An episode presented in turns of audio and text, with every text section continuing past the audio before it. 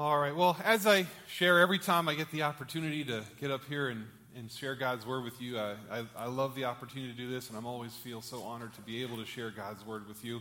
I do like when it's under better circumstances. Very much so wish Josh was up here today.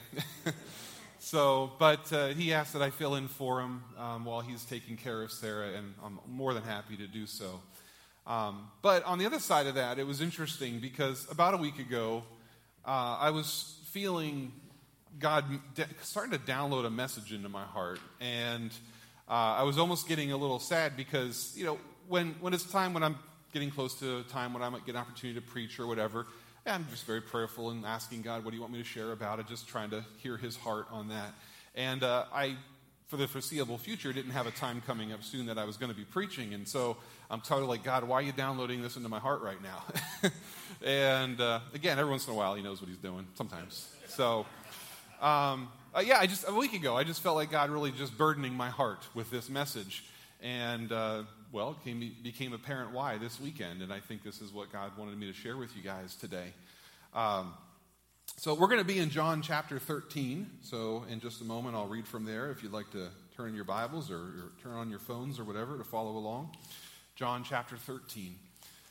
So this is uh, an incredibly powerful moment in Jesus' ministry. John chapter 13 is, uh, takes place during the, uh, the Last Supper, right? We just talked about it with communion. and We just remembered that together and a portion of what happened there. Uh, but the book of John, one of the, one of the incredibly special things about the book of John uh, in that gospel is he spends a really large amount of time on that night, on, in, that, in that final supper, from chapters 13 all the way up to chapter 17. So what's that? 13, 14, 15, 16. So that's five chapters where John goes into great detail what happened on that night. Now, the book of John is what, 21 chapters, I think, 22, something like that. So this is almost a quarter of the book that is spent on this moment of Jesus' ministry. So it's got to be important, right? This John's saying, focus in on here. The other thing that makes this so important is this is Jesus' final moments with his disciples before going to the cross. As we're going to read here in just a second, Jesus knew full well what was about to happen to him. He was completely aware.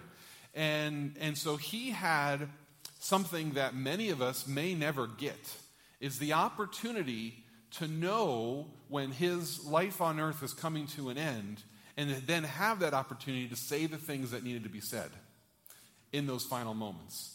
Some of us may get that opportunity, some of us may not. Maybe today you're thinking of a loved one that you've lost and you wish you had a final moment with them again, right? Maybe you, you lost them unexpectedly. You didn't know it was going to happen. And, and you'd give anything to say, I'd like to be able to say this to them, whatever that may be. Um, but, and, and so that's a, it's a good reminder to us also that none of us knows when our time will come and say the things that need to be said now, right? So all, all these things come into this. But Jesus had this moment. He had this moment and he said, This is the final time we're all going to be together before the crucifixion. Now, after he was raised, he appeared to them multiple times, and there was times where he interacted with them, but this was it before the big moment. So I've always taken this as the things Jesus said and did in this moment were very important to him right? Because this was, this was him choosing if I have to get anything across to you, if I, if I have a final word, if you get anything from what I've been saying to you these past three years talking to his disciples, I want you to get this. That's kind of how I take this message today and why I believe it is so important. And what Jesus chose to do in this moment is incredible. As we're going to read, he chose to wash the disciples' feet. That's the, one of the final actions he took with them. And not only does it do something special in that small moment that he had with them, but it also speaks more largely of his whole, his whole purpose on earth, of what he came to do and what he hopes that we can do in following him. So let's look at this together. Again, John chapter 13. Uh, I'm going to start in verse 2. Uh, no, starting in verse 1, sorry. It says, Now before the festival of the Passover, Jesus knew that his hour had come to depart from this world and go to the Father. So that's what I was talking about. He knew, right? He knew his hour had come. So this sets the this is the setting right here. He knows what's about to happen. It says, having loved his own, meaning his disciples, who were in the world, he loved them to the end. So John is setting this up that what's about to happen is showing the extent of Jesus' love. Right? He loved them to the very end. So this is about to be an incredible expression of love of what's going to happen here. Verse 2 says, The devil had already put it into the heart of Judas, son of Simon Iscariot, to betray him. And during supper, Jesus, knowing that the Father had given all things into his hands, and that he had come from God and was going to God. I want to stop here for just a second. That's an incredible statement right there. Because in these first couple verses, John's really setting the stage, right? Jesus knew it was going to happen. He sets the stage with the fact that Judas had already betrayed Jesus, right? And we're going to get to that in just a little bit. And then he sets the stage with Jesus in this moment knew that he had all authority on earth. God had put all things into his hands. So we, we start with this question right here. If you were to find yourself in that situation, you walk into a room full of people and someone says, You're the person in authority, you're in charge of everybody in this room. Now, some of you may be like, I don't want that, please, anything but that. some of you may be like that too much. So, you know, there's got to find a happy medium in there. But this is the situation Jesus found himself in. What would you do with that authority, right? What would you do with that position of power that you've been given? What would your response be to that?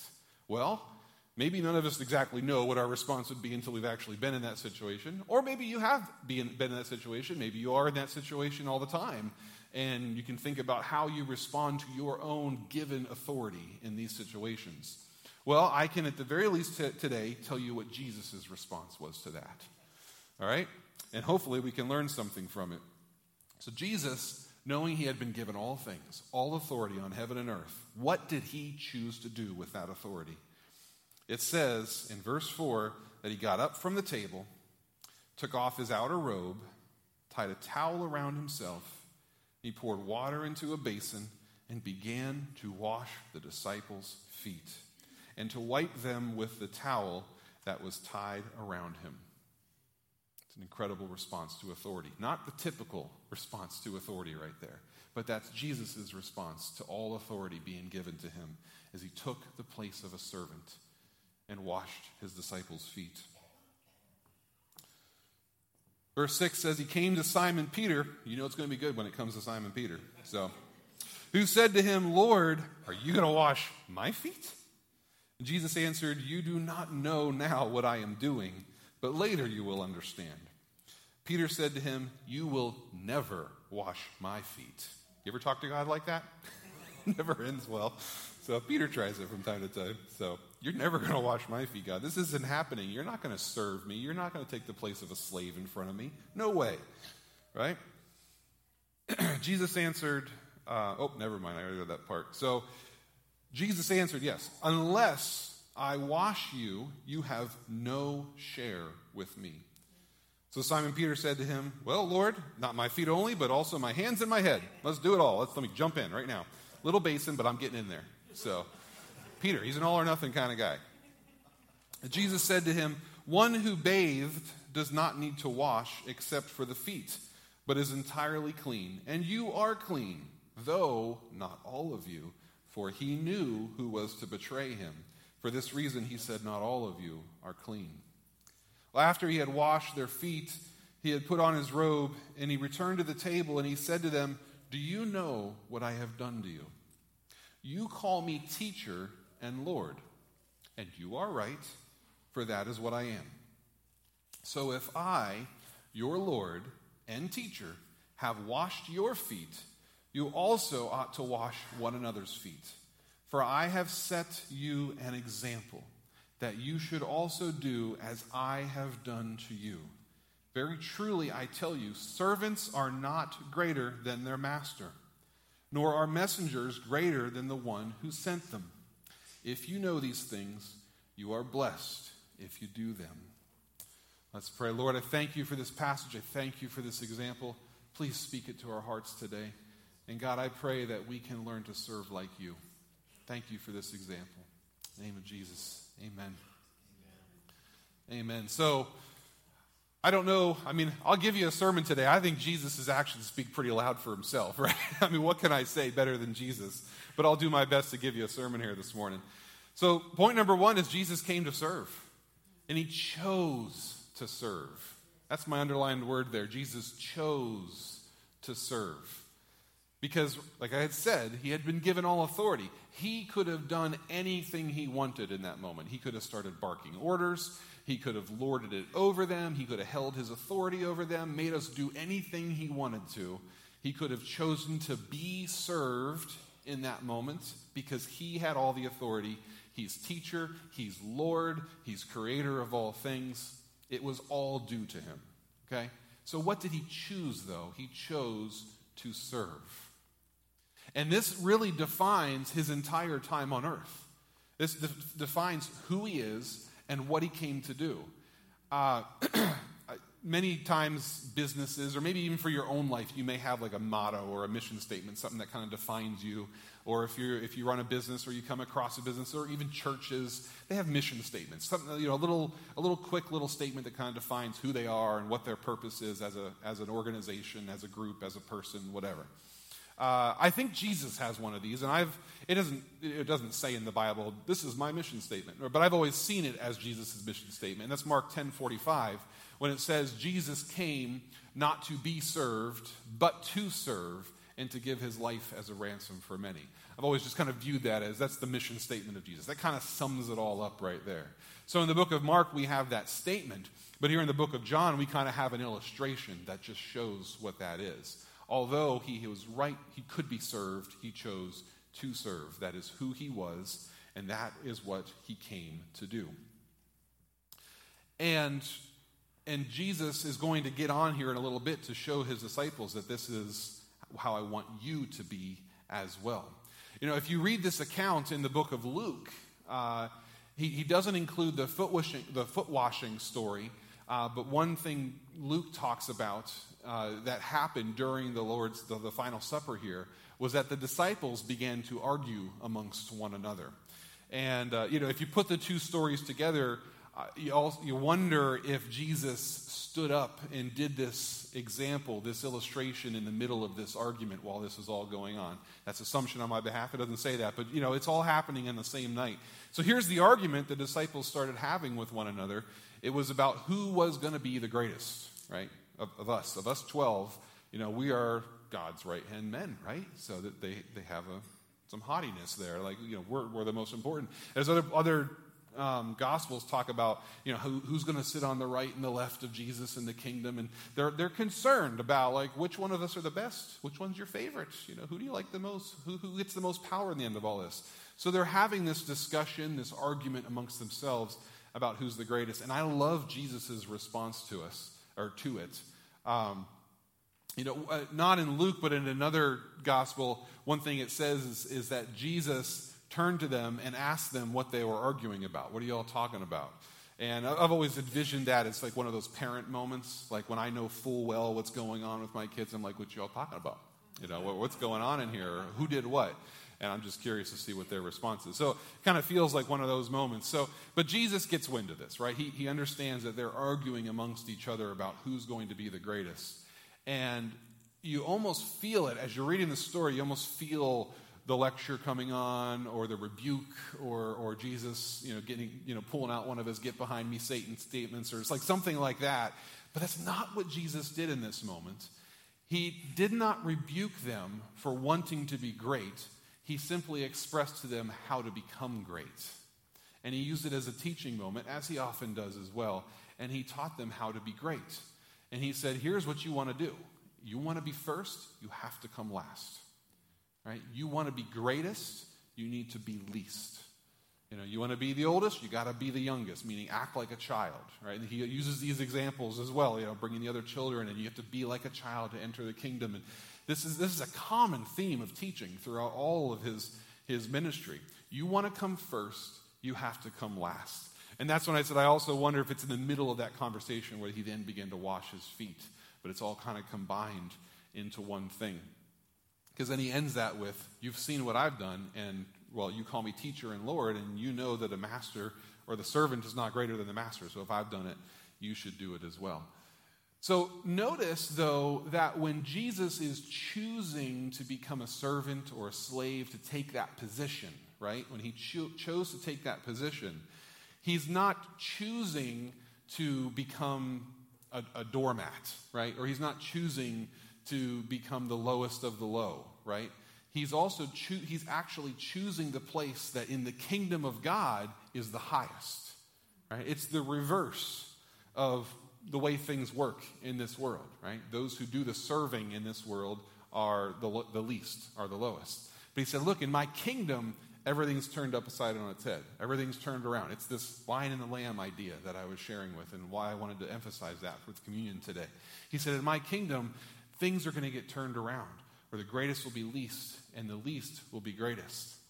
So when Jesus calls us, or when, when, when Jesus stands up and becomes a servant and he calls us to serve, he is not calling us necessarily to anything other than the greatest life you could, you could live. He's calling you to greatness. He's saying this is just the path to greatness. He wants you to be great. He wants you to have an incredible future, an incredible life of impact, and an incredible place of influence in the kingdom of God. But he says you do that by choosing to become a servant, by choosing last place here on earth and giving of yourself. Philippians puts it this way, and it says, although uh, Jesus was God, I'm paraphrasing here, but although Jesus was God, he did not choose that godliness as something to cling to. Instead, he took the humble position of a servant here on earth, right, and gave his life for us. So the same sentiment is described in the book of Philippians. But before it goes into that description about what Christ did, it says we need to be in the like mind of Christ. We need to be like minded with him and prefer others over ourselves. That's, that's the idea behind it. If you want to become a servant, your first thought goes to other people. Your first thought is, how is what I'm doing affecting this person? How is what I'm doing helping that person? Because it's really easy for us in our sinful nature to just sit here and be concerned about ourselves. You even see Jesus struggle with that a little bit in the garden, right? Like, he came not to be served, but to serve and to give his life as a ransom for many. That's his mission statement. That's why he came to earth. And but to do that, he took on human flesh. He took on the ability to be tempted. He took on the ability to, to struggle and to be, to be faced with hardship. And what do we see in the garden? We see him in a very candid moment with the Father saying, If there's any other way, now's the time, God, speak up, right? He's sweating drops of blood, so he's feeling it. And which even brings us to the next level because it's not, it's easy to go down that road and say, well, I mean, of course, Jesus can do it because he's God, right? I mean, he can do anything. Well, he took a position where it was even hard for him to do it. This, this, this wasn't easy. It's never an easy choice, but it was a choice that he made. And scripture makes it very clear that he had to battle through this choice, that this was a, a time of suffering, this was a time of struggle. And he's saying, if I can do it, you can do it. Take up your cross and follow me. Jesus chose to serve. Jesus chose to serve. But then he takes it to the next level, as he often does. Jesus, my second point here today, Jesus served everyone. Underline, oh, actually, everyone I think is supposed to be underlined. So pretend the word everyone's underlined. Okay? Jesus served everyone, okay? And what I mean by that is he washed the feet of every disciple in that room, including Jesus, including Judas. And this passage makes it us full aware, fully aware that he knew what Judas was up to.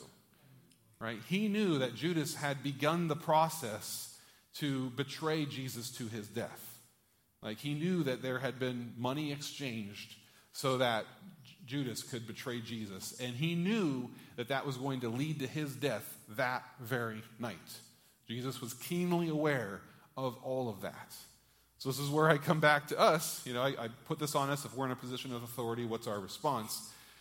Now, I want you to put yourself in Jesus' shoes once again. And you're faced with the person who has just arranged for your death. What's your response to that person? Do you have it within you to kneel at their feet and wash their feet? Do you have that in you? I'd love to stand here today and say, oh, I got that one conquered. I could do that. I don't know. Thankfully, I've never been in that situation. I've never been faced with someone who's plotting my death, at least not that I'm aware of. So, but, but Jesus was there. But I, have been in, I've been faced with people who have done far less to me and have found myself unable to serve them. So I've been in, a, in an easier situation than Jesus was in. But Jesus found a way to serve, to wash the feet, and even share communion with Judas himself, the man who betrayed him to have him killed.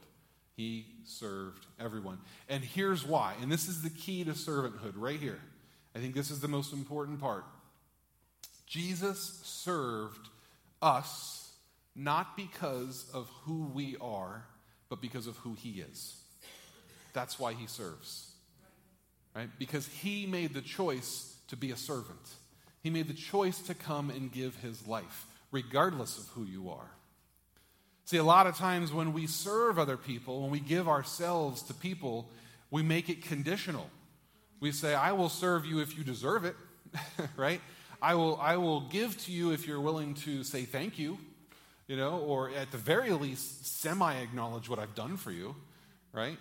But if you treat me horribly, forget you, right? And, and that's, that kind of seems like just the wise way of the world, right? Like, why waste your time on stupid people? Why waste your time on people who just treat you horribly? Like, you shouldn't do that. I, remember not too long ago, I found myself in a situation uh, surrounded by people. I was overhearing this conversation with, um, in, in, the other room. And uh, this was this guy that I know. He, he's, he's a mechanic, knows car stuff really well. And he was just sharing a story about how his neighbor needed some help with her car or something. So uh, he helped her with her car, and I don't remember the details of exactly what he did. But then he goes on this rant about how she was so ungrateful, she never said thank you, and you know everybody else sitting around the table as they're talking, they're all like, "Yeah, yeah, we've all been there, right?" You, you get this going. You've been a part of these conversations where you've been treated horribly by someone, and everyone's like, "Yeah, isn't it horrible what people do to you?" And you all just kind of start agreeing with one another, this swelling, and then eventually the conversation turned to where everybody was just like you know, I'm just done helping people. Like, I'm just so sick of getting treated this way. I'm so sick of helping. I'll just never do this again and forget it. And, and you know, I mean, these, these were not people who are, who are Christian. They were not followers of Jesus and, you know, whatever. So I, I, I get it. I mean, you, you, don't, you should never expect a, anybody to be Christ like who hasn't found Christ, right? Those of us who have found Christ have a hard enough time being Christ like. Own up to it. You know it's true, right? So we're, we're, all there. So the situation was what it was. Um, so, but it was breaking my heart because this, this was actually when I was, I remember sitting there and part of this conversation, this was actually during a time where this was, God was working my heart on this one specifically in that moment. And so I had been really just he, been hearing from God the, the truths about how you serve because that's who you want to be, not because of the way other people are going to treat you. You know, we love others, we serve others, not because they're thankful, not because they're grateful, but because that's who you want to be. Really, when it boils down to it, um, it's whether or not you want to play the part of the victim, right? This, this is a term we use in our society, right? You know, that victim mentality. And I've always defined the victim mentality as I allow other people to determine who I am, right? That's the victim mentality, right? I'm only this way because of you, right? You've made me be this way. You've forced me into this because you said a certain thing or did a certain thing or treated me a certain way. That's why I am the way that I am. Passing blame onto someone else. That's victim mentality, right? Now, I get it. I get it. Sometimes the things people do to us is harsh and horrible and terrible and hard to get over and sometimes takes years of working it through in counseling. So please don't hear me wrong today if you know if you've struggled with a horrible childhood or horrible experiences in your life and they've altered you, I get it. Right? I'm not I'm not saying that this doesn't impact us. What I am saying is don't let yourself go to the place of there's nothing I can do about it because of what other people did. Right? So I get it. What happens to us molds us, forms us, and can take years to get through sometimes. I get it. I'm not downplaying that at all. Please don't hear that from me today. But don't ever let yourself get to the place of just say, this is who I am because of others, and that's all there is to it. That's where I don't want you to be, right? That's where I don't want you to be. Like I said, even Jesus struggled with this. His very mission, he struggled on that night, saying, God, if there's another way, if there's another way, I'm all ears. If there's another way. Even Jesus struggled with this. But in the end, he said, But your will be done, not mine. You know, in the end, that's the place Jesus came to. So wherever you find yourself on that, you know, how, however you've been formed, and on that, on that spectrum, wherever you find yourself, I encourage you to take a hold of who Jesus is, fix your eyes on him, the author and perfecter of your faith, and say, That's who I want to be like. And I'm going to do my best to be like that, not because other people have helped me become that, but because that's my choice today. Because I look at my Savior, I look at my Creator, I see who He is, I see the way He loves, I see the way He serves, and I'm going to be that way, regardless of what other people say or do to me. That's my standard right there. That's how I form myself. So it's really a matter of choice today what forms you. What makes you who you are? Jesus was very clear with, as he's, as he's uh, serving Judas in this moment. He says, it's his, his, his, his way of saying, I'm doing this because this is who I am, not because of who you are. Right? And so we need to find the same way to live that out in our lives. So we need to get those thoughts and those statements out of our head that, fl- that fly around our world you know the one something like oh no no good deed goes unpunished or last guys always finish last or good guys always finish last nice guys always finish last you know this kind of stuff is just like oh man just the world stinks. This is the way it is. This is how you get treated. Um, you know what? Yeah that is how the way it is the way you get treated. Look at jesus right? And on this night you know fast forward a few chapters to john 17 and he's talking to his disciples. He's being real with them. He's being very real with them he says, The world's hated me. They're going to hate you. Right? Like, he's not pulling any punches here. Right? He's not trying to hide the fact that this life is hard. Right? He's, he's not trying to hide that fact. You know, if, if you're, if you're here in sitting in church today and you're here under the pretense that following Jesus is roses and rainbows all the time, I'm sorry to break the news to you. It could be one of the hardest choices you've ever made. I'd love to stand up here and say it's going to be the easiest life imaginable. Sometimes it is. Sometimes it's incredible. Actually, a lot of the times it's incredible. But sometimes it's one of the hardest things you've ever done. So I can't promise you that it'll always be easy, but I can promise you it'll always be worth it. Every single time. And isn't that true in life? I mean, anything worth doing is always difficult, right? The few things that come easily are actually worth doing. Um, so it's, I, it's not going to be easy. And, and anybody that's told you that it's going to be easy, that stepping into a life of Christianity is just one big prosperous bubble you get to live in, I'm sorry, that bubble needs to get burst. It's not true. You know, when, when, when continually throughout Scripture, um, there's, you know, passages, I, I, think I mentioned it just the last time I was preaching about how when James says, consider it pure joy when you face trials of many kind. Why? Because this is how God strengthens you and perfects you and grows you through endurance and through character and through growing into the person you're going to be. Iron sharpens iron, right? There's all this stuff that we need to work our way through. I, I may have mentioned this before. It's one of my, I, I apologize, I don't mean to step on any toes. I apologize if you've always liked this statement, but one of my least favorite statements that Christians like to throw around is you know when when a door is closed god will open a window like and i guess the idea behind that is you know there's always going to be a way just to flow through like if that door gets closed you know, we'll just look, wait for the open opportunity and just prance on through it. So I think sometimes when a door is closed, it's because God wants us to rip and claw that door down, right? Maybe we need to bust through it. I mean, all of this is following the leading of God, right? All of this is allowing Him to guide us into where we are going. But, all, but it's not always just find the easy way out. It's, it's not always just find the easiest, the, the path of least resistance. You know, that must be the way God wants me to go because that's the way that's just being provided for. The, the doors are being opened. I'm sorry, this is turning into a very fun message today, isn't it? Right? You guys are like, amen. so, but it's something we need to hear, especially when we're covering the topic of servanthood. Especially when we're covering the topic of servanthood, and especially when we're talking about serving our enemies. Especially when we're talking about serving those who may have done something as horrible to us as Judas was in the process of doing to Jesus. We need to hear this today. And here's why I think sometimes when we're going through a struggle, when we're going through difficulty, when we're really up against it, we allow ourselves to be put in a place where we question our own faith. Right? If I was more faithful, right? If I was more obedient to God, if my relationship with God was better, I wouldn't be dealing with this right now.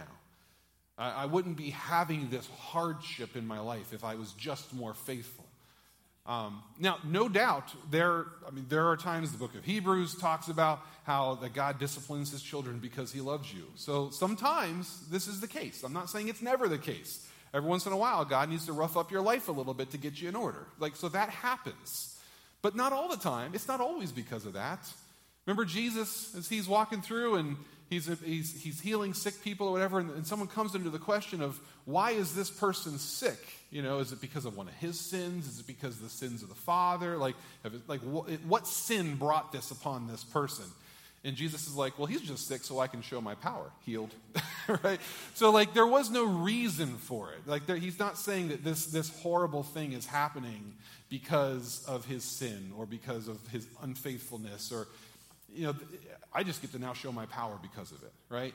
So, so I, we can't allow ourselves to go down that road of just because it's getting rough, just because I'm feeling friction in my life, just because me doing this action is hard, that means I have not enough faith or not enough love or I'm not Christ like enough. It, it may not mean that at all. It may simply mean God is saying, take up your cross and follow me. right? That's a hard statement. That's a hard statement. Take up your cross and follow me. Or get at the feet of your enemies and wash their feet. Right? Kneel before your enemies and wash their feet. This is not easy stuff. This is not light stuff. But if this is how we as a church begin to embody Christ, and as my final point is just now it's our turn to serve like Jesus, right? So look at how Jesus served. That's how we need to do it. Now it's our turn because what did Jesus say? I've given you this example. Do as I have done.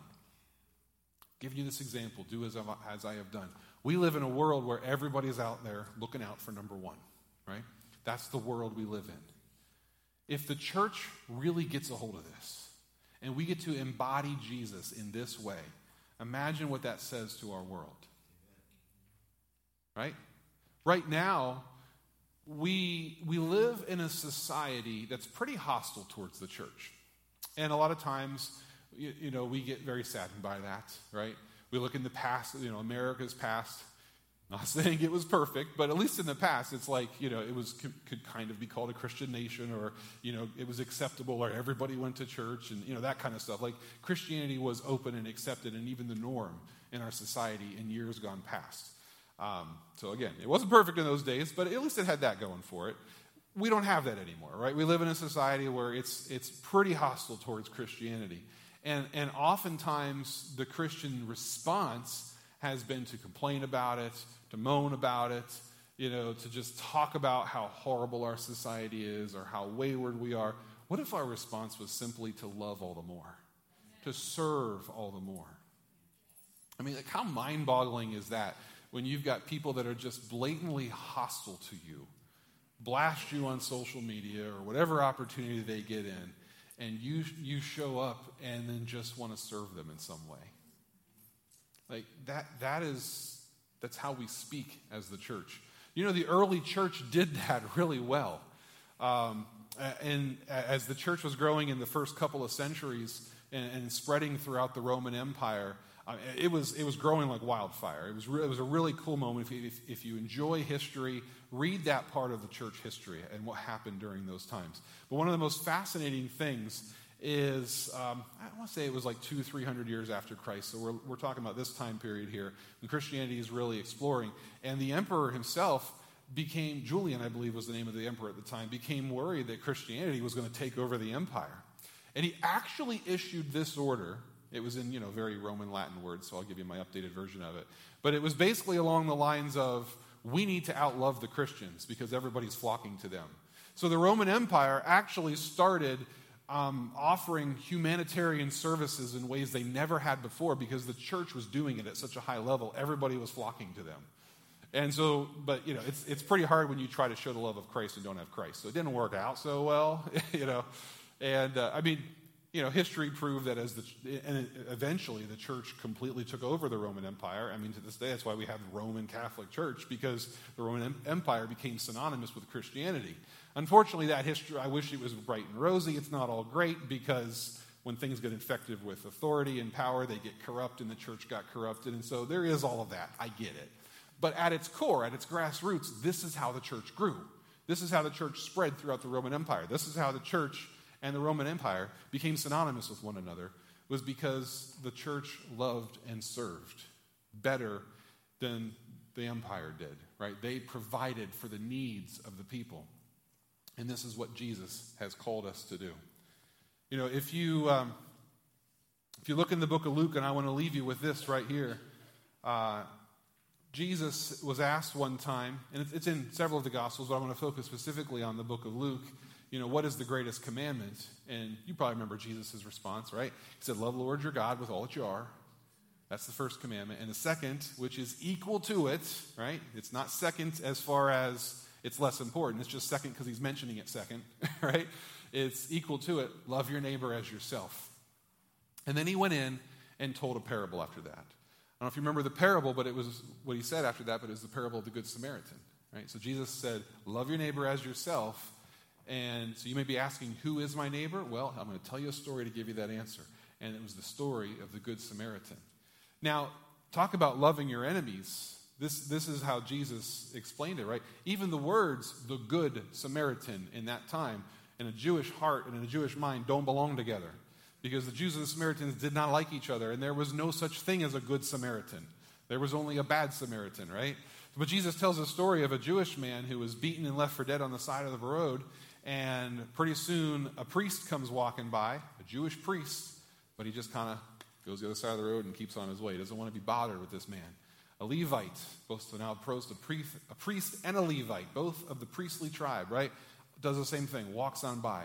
But a Samaritan's coming by. You guys know the story Jesus told, right? A Samaritan, a good Samaritan, this horrible, horrible Samaritan, right? Stopped cared for the man's needs, paid for a place to stay. If you need me, let me know. Here's, here's my business card. Here's my number. Hook me up. I'm, I'm there for you, right? So he did all these things and cared for him. And Jesus says that's what it means to love your neighbor as yourself. So, as we're talking about loving one another, here's something you cannot do you cannot separate love and service. You can't do it, right? Love is an action. How do you love your neighbor? By serving them. You cannot separate those two. So we don't get to sit here today and say, I love people, but never do anything for people. We don't get to do that today, right? Because it comes together. It's all part of the same, two sides of the same coin. You don't get to do that today. I want to modernize this for you. So, Jesus, as he told his parables, these were stories that he would make up from time to time and to get a point across, right? So he would tell them so that the modern audience of that, the contemporary audience of that time, it would make sense to them. So that's why he framed it with this idea of a Samaritan, because that would have pulled some punch to the Jews. So a lot of times when I'm reading parables, I say, how can I modernize this? How would this make sense? If Jesus was telling this story today in our society, how might he tell it? And this is what I've come up with, with how Jesus might retell the Good Samaritan if he was standing here today. Might tell it, right? I'm just saying, might. I'm not Jesus. He might tell it this way. So maybe uh, a single mom and some kids are driving along the road some Sunday morning and they break down, they get a flat tire, and they're on the side of the road. Right? A pastor comes by and sees this family in need, but he's almost already running late to get to church service that morning. So he says, I'd love to stop, but I can't. I got to get to church. I'm going to be late. So he goes to church.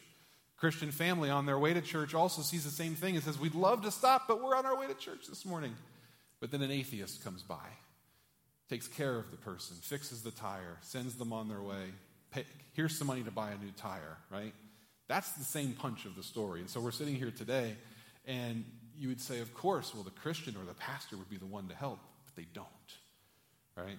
I'm not saying this is a comment on our society or anything. I'm just saying that's the picture Jesus was trying to draw.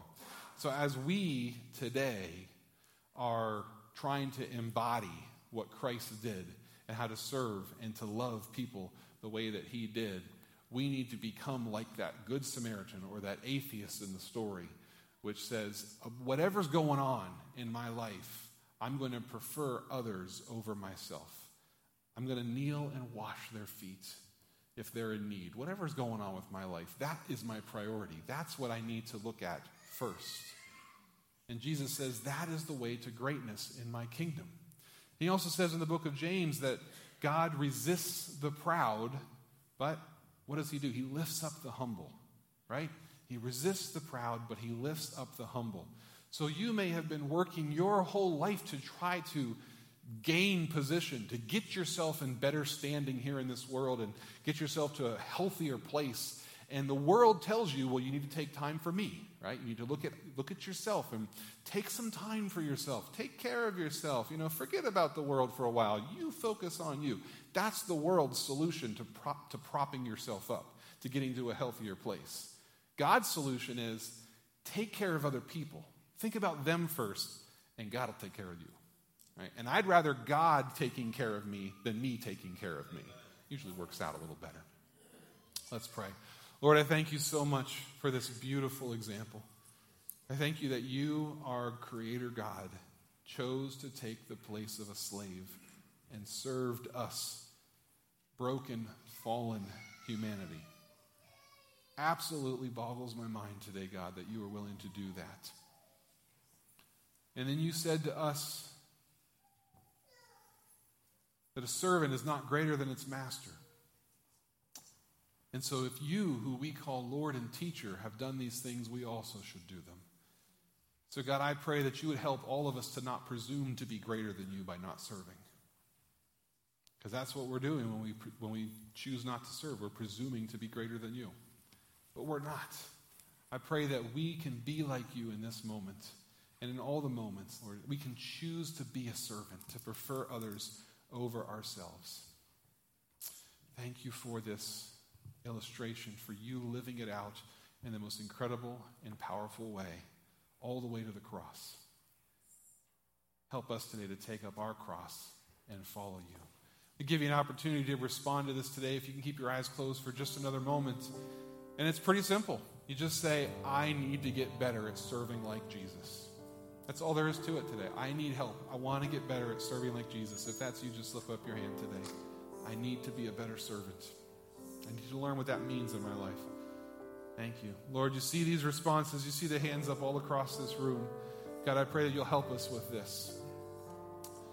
Because we know from your story that even you struggled with this. It's not easy. And God, we can't do it without your strength.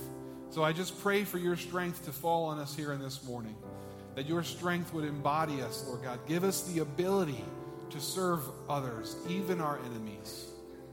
In the face of the most difficult times, may we love and serve as you do. We need your strength in this. Thank you so much. Thank you so much for giving us this strength, for helping us to be all that you've created us to be in this regard. Pray this all in your name. Thank you for listening. You can find us online at bethelag.com or on Facebook at Bethel Assembly of God, Littlestown, Pennsylvania. Our services are also live streamed every Sunday on our YouTube channel, Bethel AG, Littlestown, Pennsylvania.